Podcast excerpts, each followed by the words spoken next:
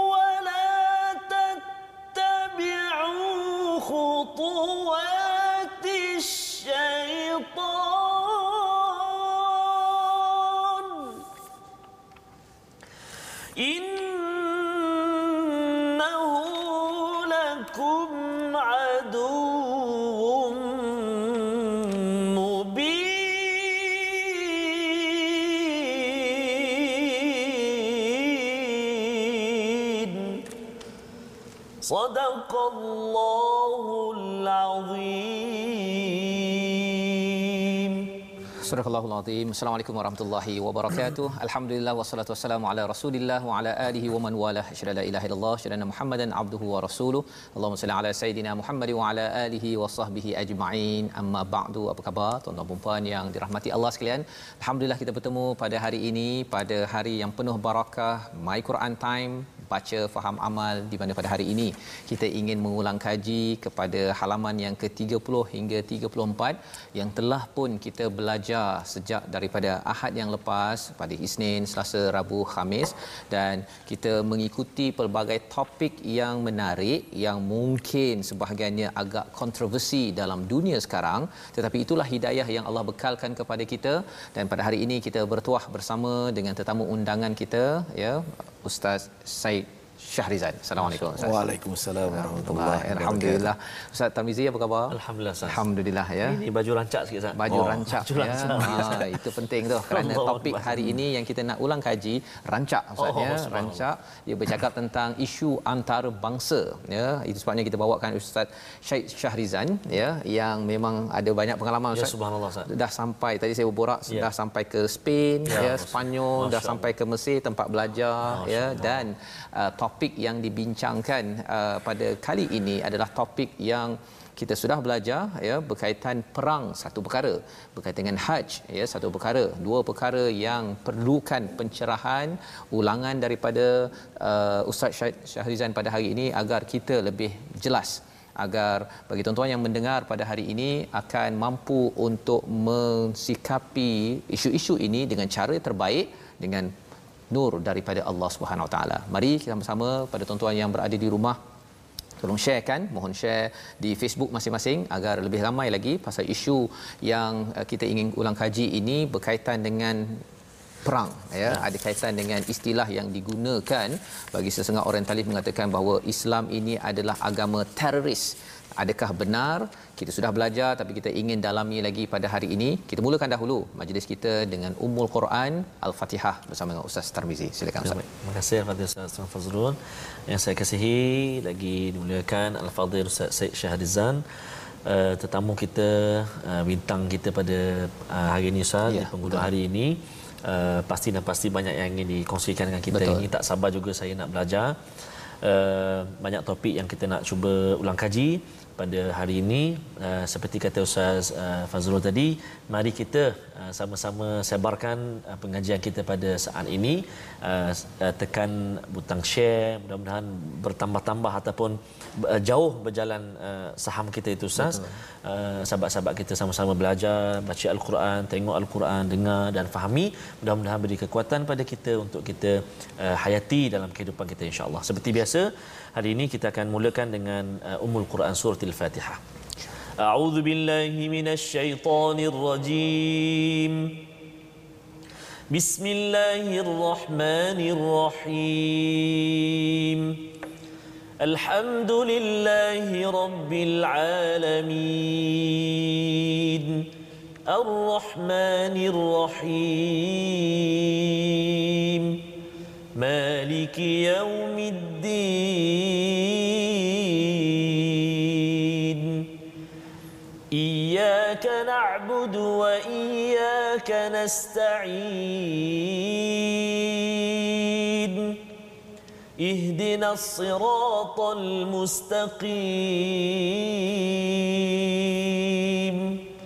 صراط الذين أنعمت عليهم غير المغضوب عليهم ولا الضالين.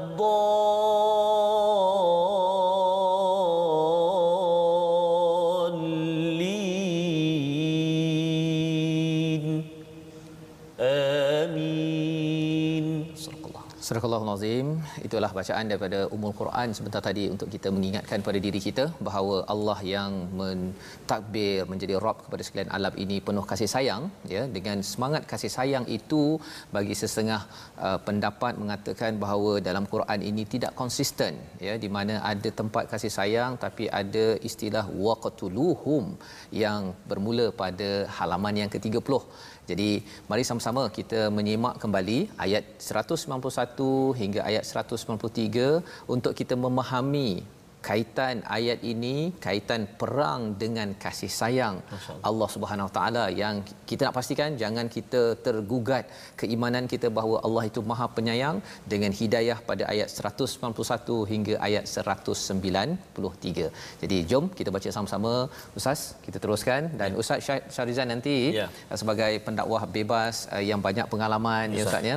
Uh, ini ayat kontroversi Ustaz ya. Jadi kalau boleh nanti Ustaz uh, menyentuh uh, ayat ini dan mencerahkan lagi bagi penonton yang berada di rumah agar uh, kalaulah mereka pergi ke US ke ataupun kalau pergi ke mana-mana pun ya. bila cakap agama Islam ni agama yang kata je penyayang hmm. ya tetapi sebenarnya tidak dan dibawakan ayat ini uh, tuan-tuan di rumah dapat menjawab dengan cara yang terbaik pencerahan daripada Ustaz Syed Syahrizal. Jadi kita mulakan dahulu uh, ulang kaji kita daripada ayat 191 hingga ayat 193. Jom. Terima kasih kepada Ustaz Tuan Fazrul. Uh, sahabat-sahabat Al-Quran uh, bagi Ustaz uh, Syed Syahrizan Syed Muhammad uh, hari ini kita nak uh, mulakan ulang kaji kita Ustaz dengan membaca satu dua tiga ayat uh, dari juzuk yang kedua ini uh, dan ayat yang kita nak baca ini tuan-tuan dan puan-puan sahabat Al-Quran semuanya terletak di muka surat yang ke-30 hmm. atas sekali kan Uh, dan uh, ayat bila Ustaz sebut tadi ayat pasal perang Ustaz. Perang. Um, kalimah-kalimah dia pun Ustaz mencabar Ustaz. ah? Mencabar. Ah, huruf qaf qaf tu tengok tuan-tuan dan puan-puan sahabat Al-Quran semua, huruf-huruf qaf tu yang banyak yang uh, sukun ya. Uh, ada yang sukun dan ada yang berbaris. Uh, jadi kena uh, perhatikan betul-betul uh, qalqalahnya. Ya. Yeah. Itu berbaris pula macam mana sebutannya. Jom. Jadi kita baca sama-sama insya-Allah. أعوذ بالله من الشيطان الرجيم واقتلوهم حيث ثقفتموهم وأخرجوهم من حيث أخرجوكم والفتنة أشد من القتل ولا تقاتلوهم عند المسجد الحرام حتى يقاتلوكم فيه. فإن قاتلوكم فاقتلوهم كذلك جزاء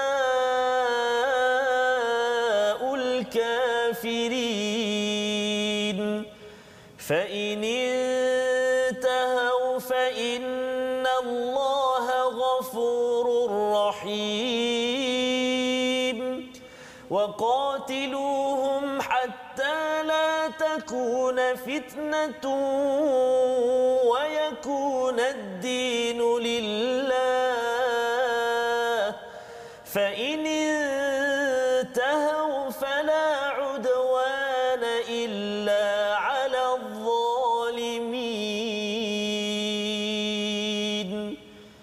صدق الله العظيم Surah Allah ayat 191 dan bunuhlah mereka di mana kamu temui. Bermula saja jumpa saja bunuh. Ustaz Syed Syarizan daripada awal lagi ustaz tak bersuara kerana nak memberi peluang kepada ustaz untuk mencerahkan lagi boleh ke kalau jumpa je orang yang rasa tak beriman Ya, Ustaz. bunuh. Masya Bismillahirrahmanirrahim. Assalamualaikum warahmatullahi wabarakatuh. Alhamdulillah wassalatu wassalamu ala Rasulillah wa ala alihi wa sahbihi wa man walah wa man tabi'ahum ila yaumil qiyamah amma ba'd. Alhamdulillah terima kasih pada tuan Ustaz Fazrul begitu juga Ustaz Zamizi sahabat saya atas peluang yang diberikan pada hari ini.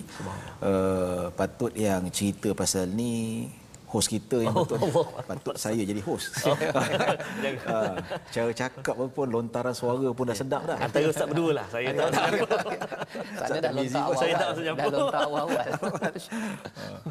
Saya mengikuti Quran Time di hari ke hari, buka. TV ke, Ya. uh, tengok ustaz kita, Allah. masya-Allah. Saya kata walaupun dia masuk dah ini memang dah lama mengkaji Al-Quran. Allah Akbar. kan? Masya-Allah. Jadi berbalik pada jawab soalan tu memang kata waqtuluhum haitsu thaqiftumuhum.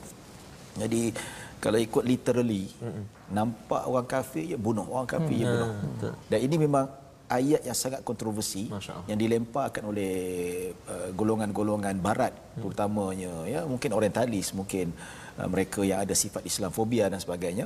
Uh, ayat ini yang sering dicanang. Ya. bahkan uh, orang-orang yang mengaku Islam Islam yang mana dia bawa dalam konteks wacana liberal pun sama sekali dua kali lima juga. Uh, dia nak nak tunjukkan kita ni Al-Quran perlu dirubah, perlu diedit balik. Dia kata antara yang perlu diubah ini dia kata ayat yang membawa kepada fitnah ya, membawa permusuhan nak menunjukkan bahawa Islam ini bukan agama rahmah. Tapi bila kita sebut balik ayat itu tak boleh kita nak faham secara literal kena faham dari konteks sebenarnya. Saya pernah jumpa lah ada seorang hamba Allah ni dia ada ala-ala liberal sikit dia kata. Dia baca ayat ni. Dia kata, "Okey, baca ayat sebelum tu." Ah, Oh, itu satu. Eh, Tolong baca. You baca ayat sebelum tu you tahu apa maksud ayat ni. Ayat sebelum tu ayat yang 190 disebut Allah Allah Subhanahu wa taala berfirman, "Wa qatilu fi sabilillah alladhina yuqatilunakum wa la ta'tadu." Allah kata, pergi perang jalan Allah orang yang memerangi kamu. So maksudnya bunuhlah di mana saja musuh-musuh Islam, musyrikin yang tidak beriman pada Allah yang mana ketika memerangi kamu tu. Dia perangi kita tu ya, dalam medan perang So kita nampak oh ini awak ni handsome saya tak nak bunuh lah. Dia bunuh kita dulu. So nampak dia bunuh lah sebelum dia bunuh kita. Kalau kita tak bunuh dia sebab dia memang nak memerangi kita, kalau kita kalah akan memberi fitnah yang lebih besar pada agama kita. Ha, dan apabila kita lihat pada ayat yang ke-191 kita nampak lah ya. Wa akhrijuhum min haitsu akhrajukum. Kesannya kenapa peperangan ini? Dia halau kita ambil harta kita bunuh anak dan isteri keluarga dan sebagainya. Memang sangat-sangat memusuhi. Bukan sekadar memusuhi berdasarkan kata-kata biadab tapi melibatkan nyawa pertumpahan darah ya. Dah tak cukup dah dihalaunya umat Islam dia nak serang lagi maka berlakulah perang badar. Jadi maka Allah kata nampak saja musuh Allah yang memang nak memusuhi agama Allah nak padamkan cahaya Allah dekat dunia ni. Tambah lagi dia tak ada seorang pun orang Islam dekat dunia ni maka bunuhnya saya pernah ya ustaz eh uh, saya dekat dekat dekat Manchester masa tu. saya Manchester. saya pernah saya kerja Peminat kerja Manchester saya teman orang rumah dia belajar orang sana. rumah, dia lecturer. jadi saya kerja part time cleaner. Oh, bersih tandar bersih apa. Jadi ada seorang Mak Saleh ni dia sukalah dia dengar dia kata dia kata macam mana dah al-Quran apa suruh umat Islam bunuh seluruh umat Islam dia kata dia kata fight the musyrikun collectively kita tahu ayat tu dah so, macam biasa saya perangkap boleh sambung tak ayat tu ah. boleh sambung tak ayat tu? Oh, I don't know, I don't know. I have no idea dia kata. Yeah. Kata you sambung lah, you, you sambung, you tahu jawapan dia. Kan? Wa qatilul musyrikina kafatan kama yuqatilunakum kafah. Hmm. Maksudnya kenapa kita bunuh semua orang kafir itu sebab dia nak bunuh kita sekali. Dia memang serang kita, dia nak habiskan kita. Takkan kita nak kata, tak apalah macam tadi kan. Saya tengok awak ni walaupun kafir tapi muka-muka Ustaz Tirmizi lah. Saya sayang, saya tak jadi nak bunuh. Tak jadi bunuh kita, tak bunuh kita. Dia, dia kejar, dia bunuh kita. Ha, dia memang orang yang tak boleh nak dia dakwah memang Ya. kerja nak perang memang sesuai lah bunuh tu semua sekali. Bila dia dengar tu dia oh ya tak ya juga eh. Lepas tu kata jangan baca buku tajuk saja baca seluruh sekali. Seluruh sekali. Ha, jadi itulah antara yang kita kata uh, jelaslah. Dan memang kalau kita kata pun dalam al-Quran fa in tahu ya fa innallaha ghafurur rahim. Kalau mereka menghentikan pemusuhan mereka sendiri menerima Islam ataupun tak nak menerima Islam tapi sudi nak bayar jizyah kepada Islam maka fa innallaha ghafurur rahim. Ya ha, sebab apa? Ini kepentingan dalam usaha dakwah kita nak sebarkan agama tauhid. Ya. ha, sebab tu Allah Subhanahu wa taala menyatakan eh, wal fitnatu asyaddu minal qatl. Bukan fitnah fitnah apa tu? Fitnah ni maksudnya syirik. Syirik. syirik ni adalah kezaliman yang lebih dahsyat berbanding daripada pembunuhan itu. Itu dosa yang paling besar sekali. So kita tak nak biar orang mati dalam keadaan Islam bukan mati dalam keadaan memikul dosa ataupun kezaliman yang sangat besar Bila saya cakap a'lam. tentang uh, al-fitnah itu asyadu minal qatl kan. Ya. Uh, syirik itu bukan fitnah yang kata orang Ah. Hmm. itu ya itu konteks Melayu kan. Ini uh, konteks bahasa Arab. Jadi bila syirik itu lebih teruk daripada membunuh kan. Uh, sebenarnya Uh, bagi orang biasa kan dia rasakan bahawa uh, dia mungkin uh, beragama selain daripada Islam kan dia kata bahawa bunuh memang bermasalah kan? Because uh, dia kerana dia ada kaitan dengan nyawa. Hmm. tapi kalau syirik ini Uh, Tuhan tak boleh ke ampunkan dalam Kristian uh, ada apa uh, savior kan? Ya. Jesus dihantar untuk menyelamatkan. Tak boleh ke ampunkan semudah itu. Jadi kalau ada argument hujah begitu ustaz ya? Uh, bagaimana melihat uh, syirik itu memang betul-betul uh, teruk. Uh, lebih teruk daripada membunuh tadi itu. Silakan. Yalah, jadi betul Ustaz eh. Syirik memang sebesar-besar kezaliman. Hmm. Kalau orang dosa membunuh tak sebab taubat ada chances nak masuk syurga. Ya. Habis kena cuci kat neraka, dia masuk kat syurga balik. Tapi kalau syirik ni tidak ada pengampunan. Innallaha la yaghfiru ay yushraka bihi syai' wa yaghfiru ma duna dzalika liman yasha. Allah tidak akan mengampunkan sama sekali dosa yang mensyirikkan Allah. Maksudnya selama-lamanya dibakar dalam api neraka ya.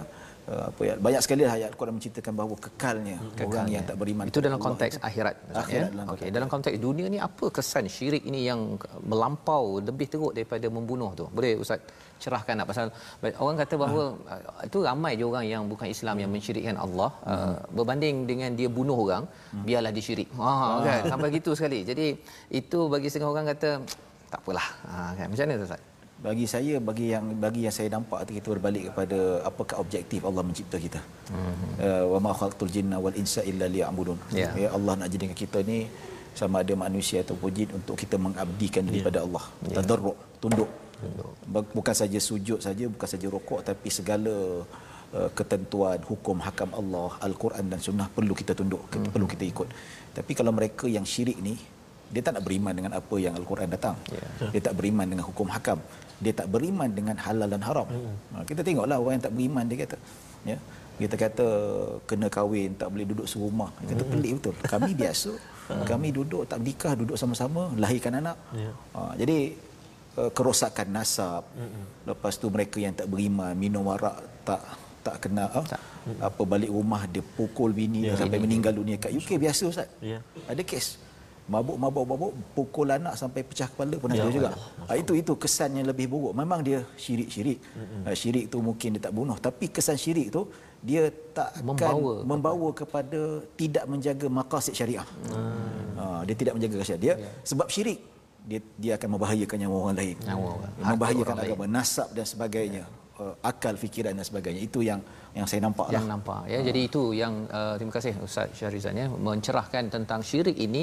Walaupun dia orang bagi nampak dia, dia kecil tapi bagi Allah besar lantaran bila hati itu dipenuhi dengan kezaliman yang besar ini dia sanggup dia menzalimi harta Ustaz cakap tadi kan menzalimi malah dengan syirik ini boleh menyebabkan orang sanggup dia membunuh satu etnik cleansing kan membunuh siapa saja sapu sekali disebabkan oleh apa?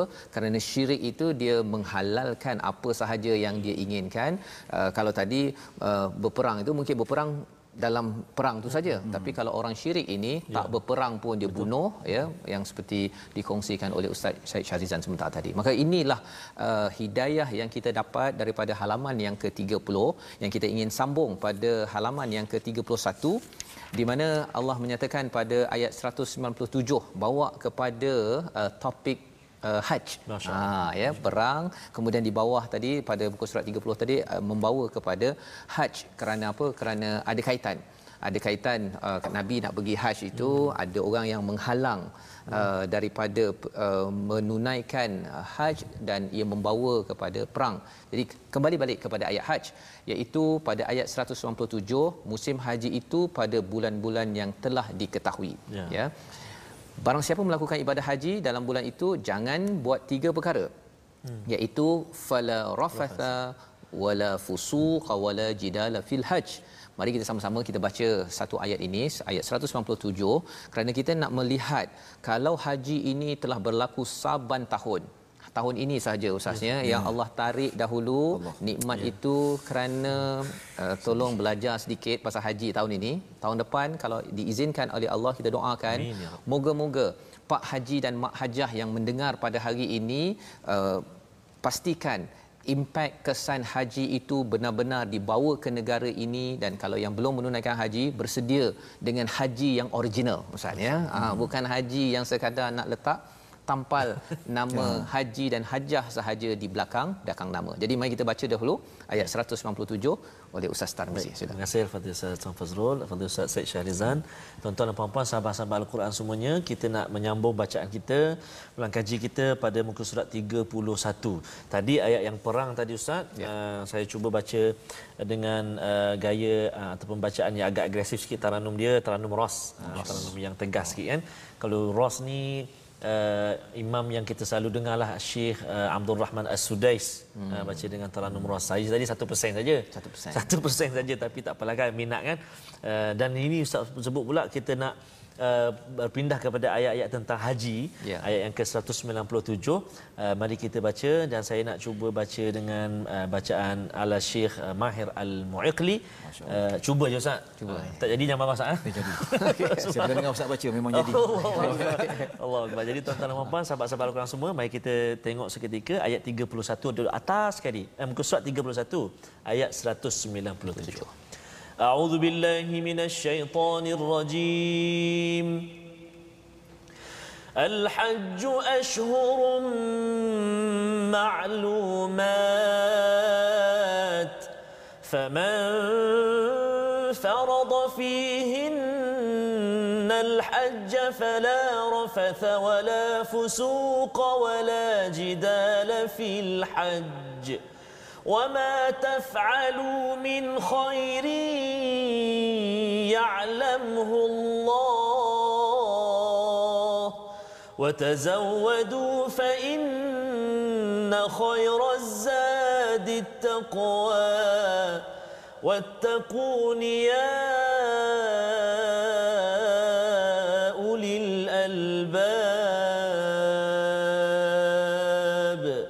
Sadaqallahul Azim.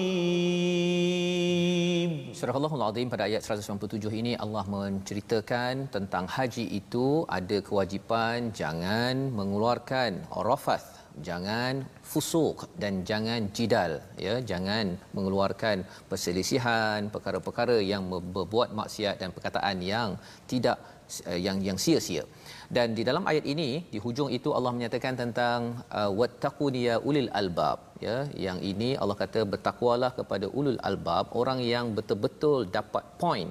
Di dalam al-Quran ada 16 kali ayat ulul albab ini dan ini adalah salah satunya daripada surah Al-Baqarah. Jadi kita nak minta pencerahan daripada Ustaz Syed Sarizan ya. Ustaz ya bila bercakap tentang haji ni satu latihan ya bagi umat Islam setiap tahun berjuta-juta orang datang Betul, ke Mekah ya. Uh, dan jangan rafath, jangan fusuk, jangan jidal.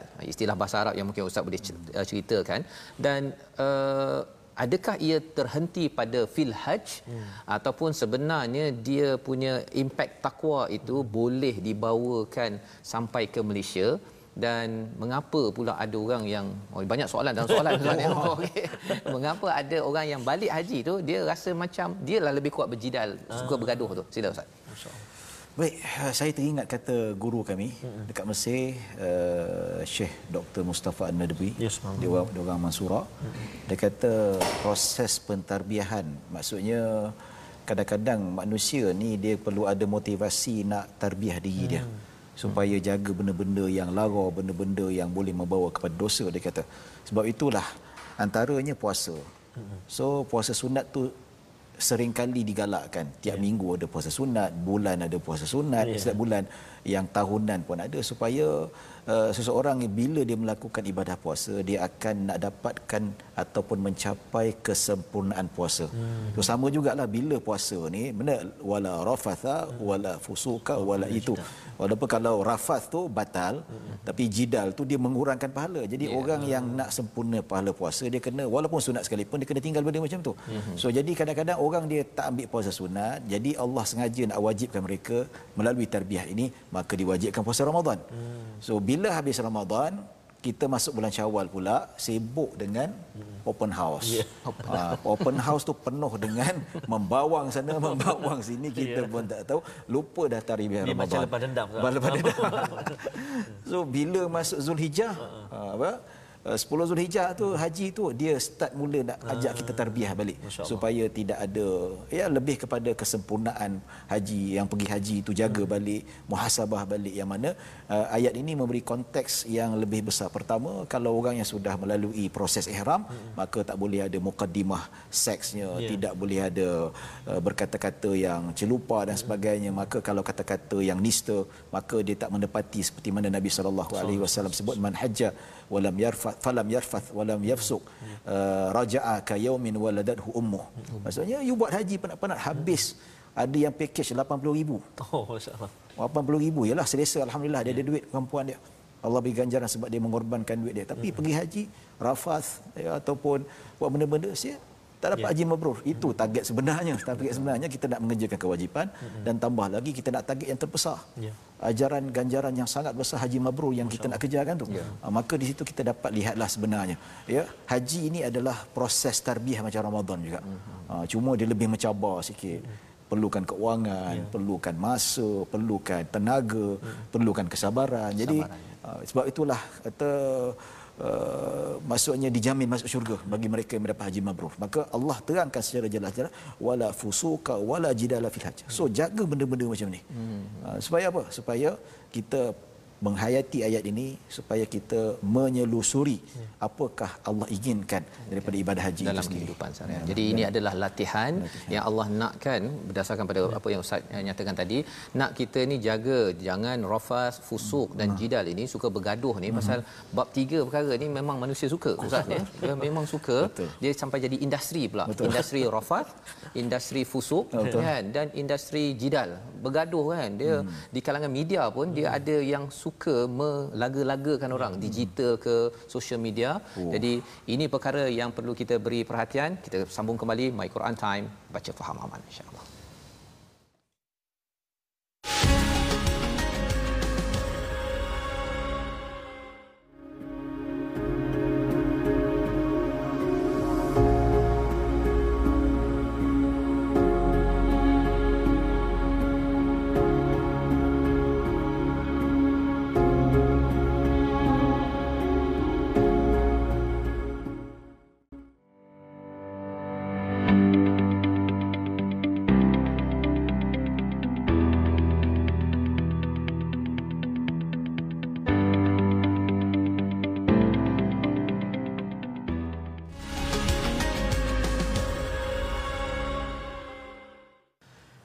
Obat hati itu lima perkaranya.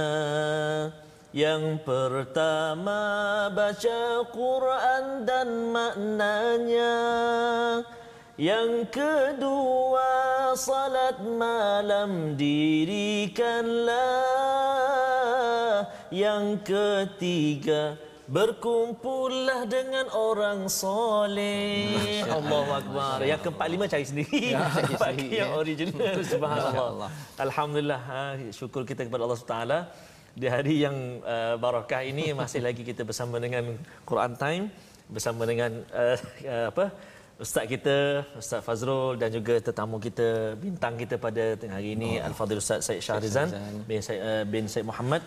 Uh, dan kita banyak tadi Ustaz ah. Kita berkongsi tentang ayat-ayat yang mencabar dalam uh, suasana kehidupan hari ini tapi dah diberi penjelasan penjelasan yang Oleh- amat mantap Ya, oleh mantap. Ustaz Syahid Syarizan ya Ustaz. satu perang ya kemudian kita cakap tadi tentang haji Ya. ya dan ayat haji ini sebenarnya uh, bersambung pada halaman 32 di atas itu dan kemudian dia seperti tiba-tiba ustaz ya tiba-tiba Hmm. bercakap tentang personality orang-orang yang ada masalah dalaman Ya, dia subhanallah. dan orang yang memang sejahtera ya uh, yang kita nampak bahawa sebenarnya haj ini sebenarnya proses untuk membersihkan.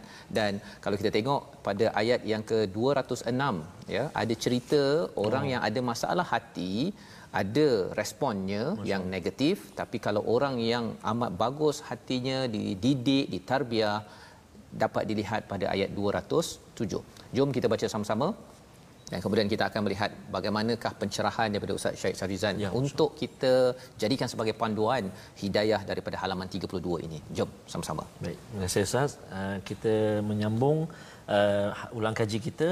Sekarang ini kita berada di muka surat 32. Kita nak baca satu ayat iaitu ayat 2, 207 Ustaz ya. Ya, 206 dan 207. 206 dan 207. Ya. Mari kita baca sama-sama insya-Allah. A'udzu billahi minasyaitonir rajim. وإذا قيل له اتق الله أخذته العزة بالإثم فحسبه جهنم ولبئس المهاد ومن الناس من يشري نفسه ابتغاء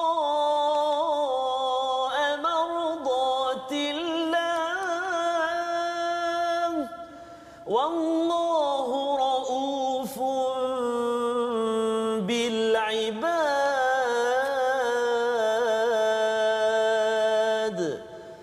صدق الله العظيم Surah Allah Azim pada ayat 206 dan apabila dikatakan kepadanya bertakwalah kepada Allah semakin bangkitlah kesombongannya untuk membuat dosa maka yang terbaik buatnya adalah neraka jahanam dan sesungguhnya jahanam itu tempat tinggal yang terburuk.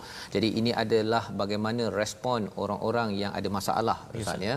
Dan bila cakap tentang ayat ini menakutkan disebabkan apa? Kadang-kadang ada orang tegur kita Ustaz ya. Ustaz uh, Said bila uh, orang tegur uh, ittaqillah kan Hmm. ataupun orang tegur uh, kepada saya lah katakan kan uh, abang ke kalau isteri saya ke anak saya abah kan uh, sebenarnya tak betul tu abah kan dan bila ia adalah ittaqillah di sini tidak ada sumber maksudnya siapa-siapa saja boleh menyatakan Hmm. uh, bagi orang yang ada masalah hati dia ada izzah bukan izzah yang positif Ya. tapi al izzatu bil ithm Hmm. kan dia rasa sombong eh ha ya mula dia nak uh, melompat itu uh, apa ubatnya ustaz dan adakah uh, apa pencerahan daripada ayat 206 dan 207 ni silakan Baik.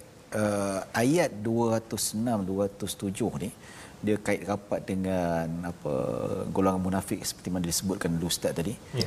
Bila ditegur, dinasihatkan jangan buat kemungkaran, mereka tersentak. Hmm. Tersentak zaman sekarang ni sen- sentap lah. Sentap. sentap. Istilah kata hati tisu lah, cepat koyak apa semua lah kan. Ha, jadi sebabnya kalau hakikat golongan, golongan munafik ni dia hukumnya kufur. Allah. Zahirnya Islam. Ya. Uh, hukum dia tak boleh dibunuh sebab hmm. apa sebab zahir dia memang sembahyang hmm. memang zahir dia memang berpuasa zahirnya dia apalah seolah-olah macam di Islam pada zahirnya tapi Allah hanya tahu Allah tahu yang mereka ni munafik dan bagaimana Allah, Nabi sallallahu alaihi wasallam boleh tahu golongan ni munafik sedangkan sedangkan Nabi sallallahu alaihi wasallam sendiri pun tak boleh baca hati manusia Ya, betul. tapi berdasarkan wahyu Allah yang bagi wahyu kepada Nabi Muhammad ini munafik-munafik dan rahsia nama-nama itu dipegang oleh uh, Sayyidina Huzaifah bin Al-Yaman radhiyallahu anhu. Jadi apabila kita sebutkan hakikatnya orang munafik ni dia sama seperti orang musyrikin. Uh, musyrikin ni maksudnya dia dah beramal dengan Islam tapi hati masih lagi tertutup dengan Islam. Bab kata dalam surah Al-Baqarah ayat berapa Ustaz? Idal ladzina kafaru sawaun alaihim a anzartahum alam tunzirhum wa hum la yu'minun. Maksudnya datang macam mana dengar hadis banyak kali, tengok indahnya Islam Ya. tapi seolah-olah macam tak ada apa-apa manfaat. Dibagi, diberinya uh, apa peringatan, diberinya amaran, diberi tentang kenikmatan syurga tidak memberi apa-apa Kesan. kesan. Pasal apa? Khatamallahu ala qulubihim wa ala sam'ihim wa ala absarihim ghishawah. Hatinya sudah ditutup oleh Allah Subhanahu wa taala. Ya. Maksud hati tutup ni bukan dalam erti kata ikut akidah Jabariyah. Hmm. Uh, maksudnya uh, memang alah memang aku dah kafir, memang kehendak Allah. Tapi memang kehendak manusia itu sendiri. Yeah. Ha, jelah innallaha la yughayyiru ma biqaumin hatta yughayyiru ma bi anfusihim. Yeah. Mereka sendiri yang tak nak cari kebenaran. Hmm. Mereka sendiri dah tutup dah benda tu betul, dah tahu benda tu betul tetap juga nak pilih benda yang salah juga. Benda ni tak ada manfaat tetap juga nak pilih benda yang manfaat.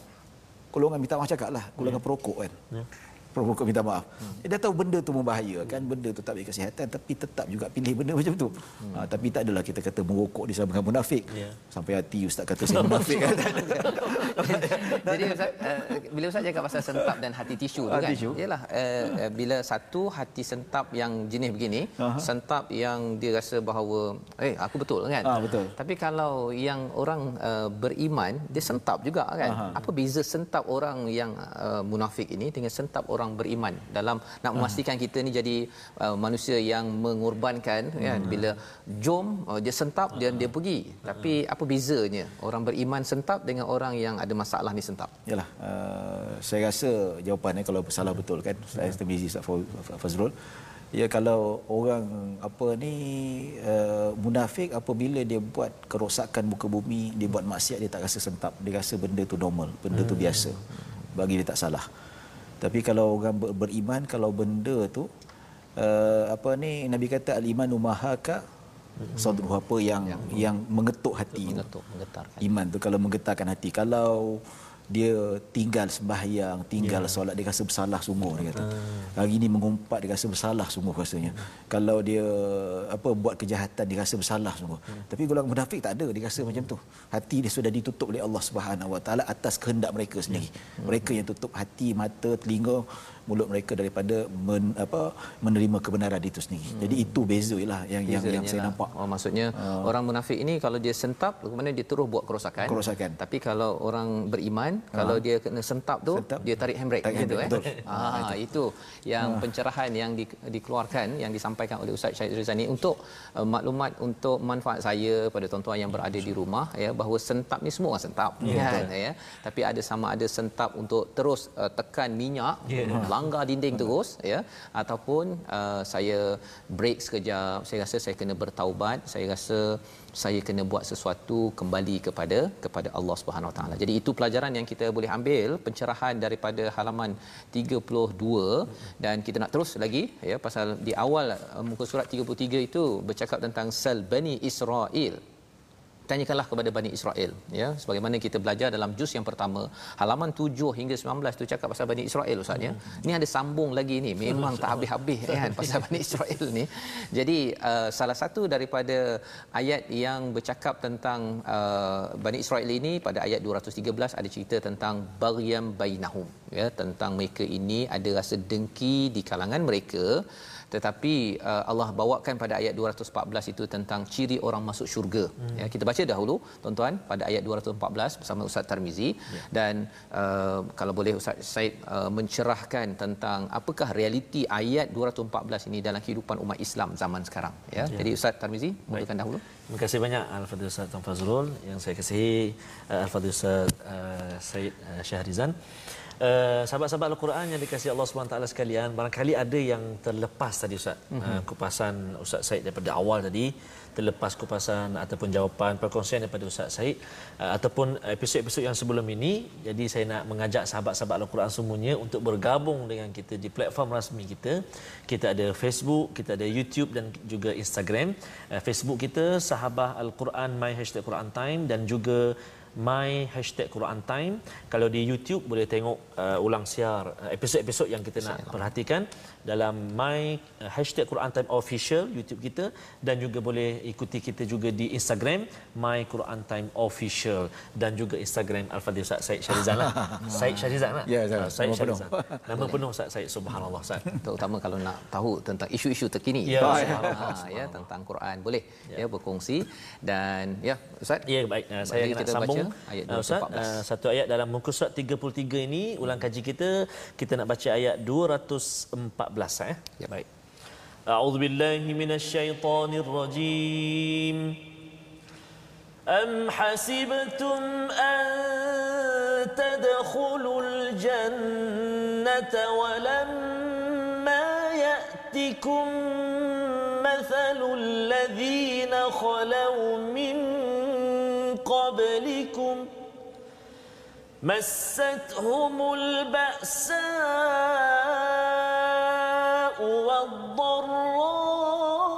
والضراء وزلزلوا حتى يقول الرسول حتى يقول الرسول والذين أذكر الله ألا إن نصر الله قريب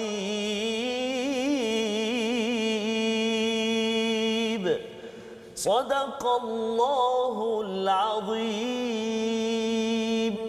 Surah Al-Azim pada ayat 214 membawa kepada apakah maksudnya atau adakah kamu berfikir bahawa kamu akan masuk ke dalam syurga? Padahal belum datang kepadamu seperti orang-orang yang terdahulu sebelum kamu. Mereka ditimpa kemelaratan penderitaan dan diuji sehingga rasul dan orang beriman bersama mereka berkata mata nasrullah. Bilakah datangnya pertolongan daripada Allah? Ingatlah sesungguhnya pertolongan Allah itu dekat. Inilah maksud ataupun terjemahan daripada ayat 214 uh, dan kita nak dapatkan pencerahan ulang kaji kita. Sebenarnya ayat ini ustaz ya dia nak uh, Allah nak bawakan kita perspektif apa? Adakah rasa macam saya ni tak susah saya kena cari susah? Ataupun saya ni rasa macam tak diuji uh, kena cari ujian ini ya ataupun apa sebenarnya uh, agar hidayah daripada ayat 214 ini dapat kita hidupi zaman ini sila ustaz Baik, terima kasih Ustaz. Ya, terima kasih Ustaz Tirmizi. Uh, jadi ayat ni memang cantiklah dia letak berkaitan dengan Bani Israel. Bani Israel. Bani Israel ni cerita tentang bagaimana Nabi Musa dan Nabi Harun diuji dengan begitu dahsyat sikap umatnya yang Allahu Akbar. Ya. Nak sikap apa lagi Ustaz? Apakah bahasa yang boleh kita cakap? Bani Israel pada zaman Nabi Musa, Nabi Harun, yes. itu betapa dahsyatnya uh, ujian ke atas uh, dua-dua nabi ini yang mana makan hati berulam jantung Allah, dan sebagainya ya sampai apa Nabi Musa balik daripada bukit uh, Tur Sina pegang jangkut Nabi Harun mm-hmm. pasal marah punya pasal macam mana boleh berlaku eh, boleh ya, yeah. ujian yang begitu dahsyat maksudnya ayat dicerita tentang ujian mesti datang yeah. Ya dalam al-Quran Allah Subhanahu wa taala ahasiban nasu ay yatruku ay yaqulu ay yutraku ay yaqulu amanna hum la yuftanun. Maksudnya adakah manusia menyangka ah, kami aku beriman aku beriman pada Allah. Aku tidak diuji? Dia pasti diuji. Sebab kata orang nabi sendiri diuji Nabi Muhammad Nabi Musa diuji Nabi Harun diuji dan sebagai motivasi kepada uh, apa uh, Nabi Muhammad sallallahu alaihi wasallam. Nabi Isa Hawariyun diuji begitu dahsyat, maka ia merupakan satu motivasi kepada para sahabat yang mana untuk memegang bara api, memegang Islam itu sendiri untuk disebarkan dekat jaziratul Arab. Macam-macam dekat fatrah 13 tahun dekat Mekah yang kena bunuh, hilang mak, hilang ayah, hilang uh, macam-macam lagi lah benda yang di, dihargai yang yang kena suluh yang kena macam-macam lah. Jadi benda tu satu perkara yang ujian yang tidak boleh diuji. Bahkan kata ulama lagi iman ketinggian iman seseorang itu lagi tinggi ujiannya. Ya. Sebab tu kadang-kadang kata apalah tengok dia tu tak pernah beriman pada Allah pun hari-hari sembah tu sembah hmm. ni tak apa-apa dia sembah. Hmm. Kaya juga. Oh kaya juga. aku ni kerja overtime sampai nasib baik jam tu 24. Kalau ada 24 jam 24 jam aku kerja macam tu. Tapi tak kaya-kaya juga. Tapi itu kadang-kadang ujian yang kita beri ya, kan. Dan nak usah kata zaman pandemik COVID-19 ni memang jangan kata saya pun terkena, ustaz pun semua terkena kena juga tu. Uh, saya punya perniagaan pun hampir gulung tikar boleh ya, dikatakan. Uh, tapi Allah bagi jalan keluar jugalah boleh bernafas dan sebagainya dan zaman PKPP ini uh, kita rasa saya bersyukur. Saya diuji tiga bulan ya. dan kita fikir ramai yang lebih teruk daripada ya. kita. Dan kita dah masuk PKPP ni kita dah mula bernafas ya. dan ada orang yang masih tak bernafas. Allah. Nak cari oksigen tu tak tahu mana. Ya.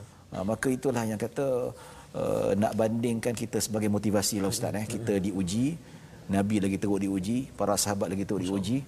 Zaman dulu nabi-nabi yang ada kena gegaji, kena Allah bunuh Allah. lagi dahsyat. Ya, dan satu perkara yang kadang-kadang itulah dalam antara tanda-tanda akhirat. Hmm. Kalau kita buka 40 hadis tanda-tanda akhirat Syekh Fahmi Zamzam, dia hmm. dia bawa satu hadis dia kata uh, manusia umat Islam yang beriman akan sentiasa diuji. Oh. Diuji, diuji makin kita rasa pandemik ni mungkin dah habis alhamdulillah. Tak tahu apa ujian yang Allah akan datang. Hmm. Sampai terkeluar daripada mulut orang beriman satu hari nanti, hmm. dia lalu kubur alangkah baik aku jadi seperti mereka. Oh subhanallah. Mati lebih baik sebab ujian datang, yeah. ujian datang. Jadi kita rasa Allah bagi break sekarang ni alhamdulillah. Yeah. Ya.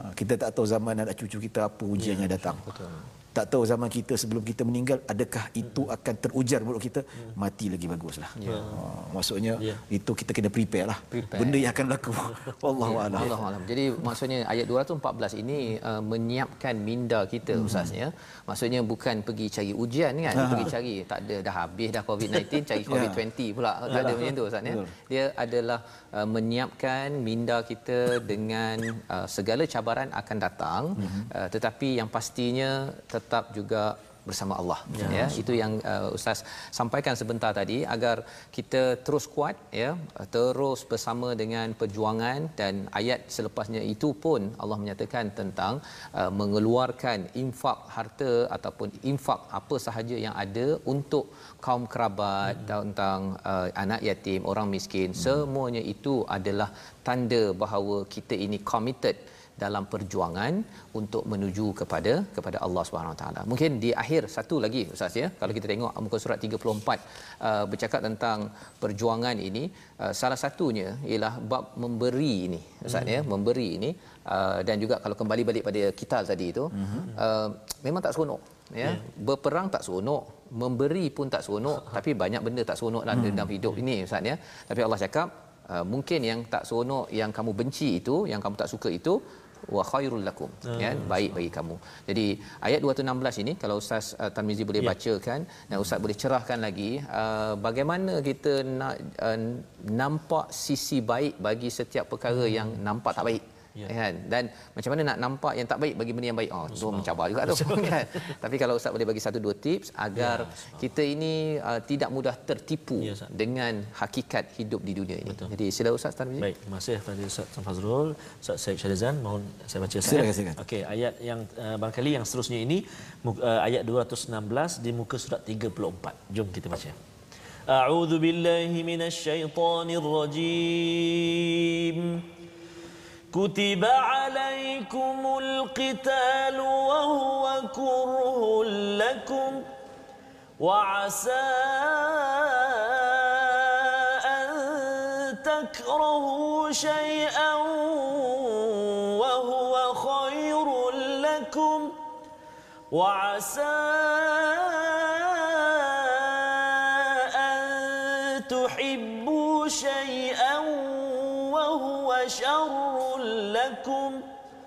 والله يعلم وأنتم لا تعلمون.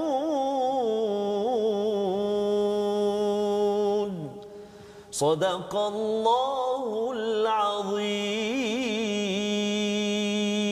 Surah Al-Azim diwajibkan ke atasmu berperang walaupun kamu tidak menyukainya boleh jadi kamu bencikan sesuatu padahal ia baik bagimu dan boleh jadi kamu sukakan sesuatu tetapi ia tidak baik bagimu Allah mengetahui sedangkan kamu tidak mengetahui. Masya Jadi ustaznya bila Allah mulakan dengan perang, Allah tahu dah manusia tak suka ya wa huwa kurhul lakum. Allah dah tahu dah kita tak suka.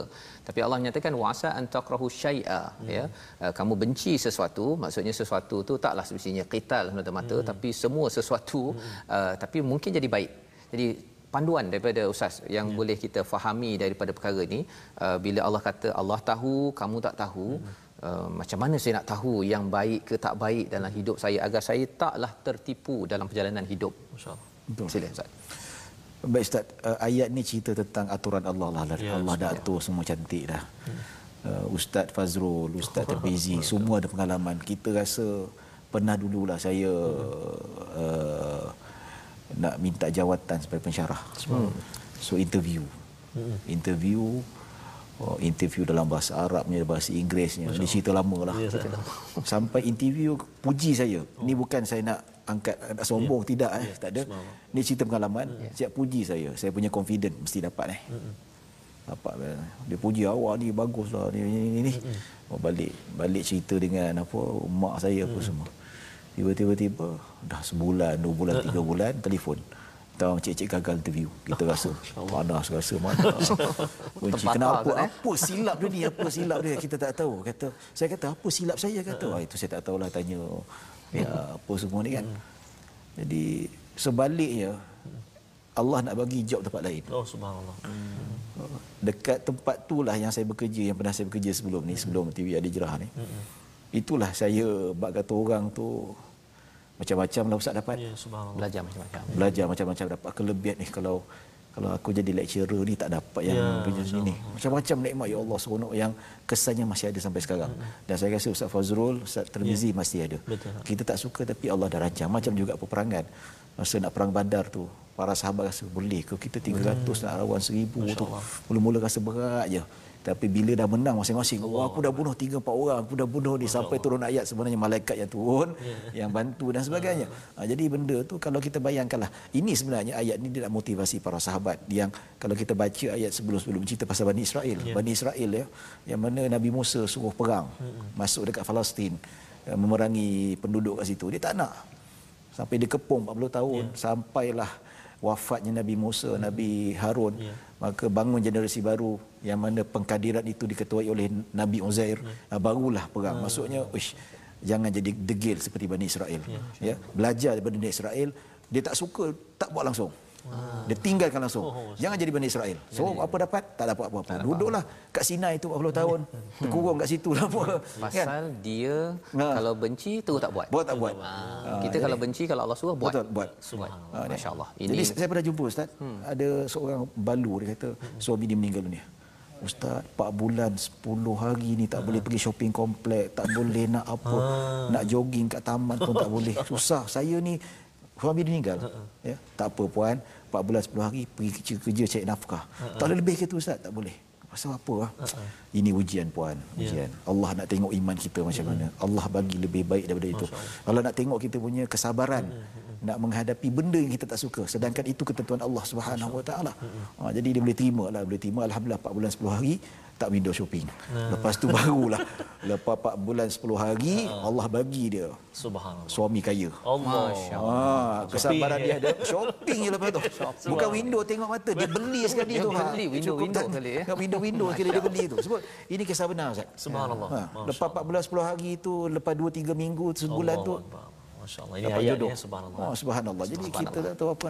Itulah maksudnya wallahu ya'lamu wa antum, la la ta'lamun. Masya-Allah. Terima kasih diucapkan pada Ustaz Syari- Syar- uh, Syarizan berkongsi ya bagaimana melihat kepada ayat 216 ini uh, di mana uh, yang saya dapat tangkap sebentar tadi ialah kalau kita tak suka pun buat juga kalau Allah suruh lantaran apa? Lantaran apabila kita buat juga Allah akan alurkan kepada kebaikan Hmm. seperti mana kisah yang ustaz maklumkan sebentar tadi.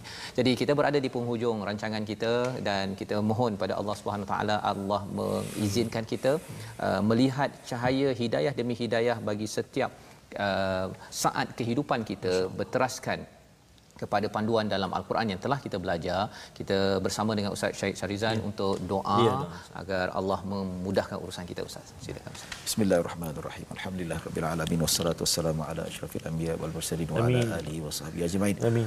Rabbana zalamna anfusana wa illam taghfir lana wa tarhamna lanakunanna minal khasirin. Allahumma la sahla illa ma ja'altahu sahla wa anta taj'alul hazna idza syi'ta sahla. Amin. Ya Allah ampunilah dosa-dosa kami. Terimalah amalan soleh kami. Amin. Perbetulkanlah amalan kami. Perbetulkanlah niat kami. Amin. Tuluskanlah keikhlasan kami untuk beribadah padamu ya Allah. Ya Allah jadikanlah kami hamba yang bertakwa serta anak-anak kami, isteri-isteri kami, rakan-rakan Amin, ya kami Rabb. supaya kami selamat di dunia ini dan kau selamatkanlah kami dekat akhirat nanti ya Amin, Allah. ya Ya Allah mudahkan urusan kami dunia dan akhirat, urusan anak-anak kami, urusan isteri-isteri kami, urusan saudara-saudara kami sekarang yang diuji dengan ujian yang sangat dahsyat. Kau mudahkan urusan mereka dan luaskanlah rezeki mereka dan rezeki kami ya Allah. Rabbana zalamna anfusana wa illam taghfir lana wa tarhamna lanakunanna minal khasirin.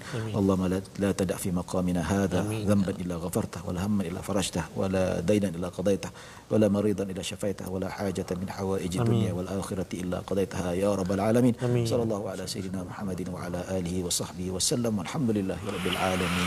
Amin amin ya rabbal alamin. Terima kasih diucapkan kepada Ustaz Syed Syarizan uh, bersama kita pada hari ini dalam sesi ulang kaji halaman 30 hingga 34 dan kita ingin sentiasa mengulang dan mengulang mengulang uh, panduan daripada al-Quran ini sehingga hidayah ini menjadi latar kepada kehidupan kita seharian dan salah satu daripada inisiatif untuk kita membawakan ulang kaji ramai lagi dapat menatap al-Quran ini dalam kempen kita wakaf untuk ummah ya. bagi tuan-tuan yang berada yang di rumah di mana sahaja kami menjemput untuk sama-sama membawa mesej ini menyumbang dan kita ingin bawakan lebih banyak lagi mushaf untuk ditatap diulang kaji pada setiap hari sehingga kan ummah ini akan disinari dengan hidayah panduan yang jelas daripada Allah Subhanahu Wa Taala kami mengucapkan ribuan terima kasih kepada ya. Ustaz Syed Sarizan bersama dalam kita pada hari ini dan insyaallah bagi tuan-tuan di rumah ulangan bagi program ini bagi siapa yang tertinggal tadi ataupun ingin melihat balik ya. mengulang kaji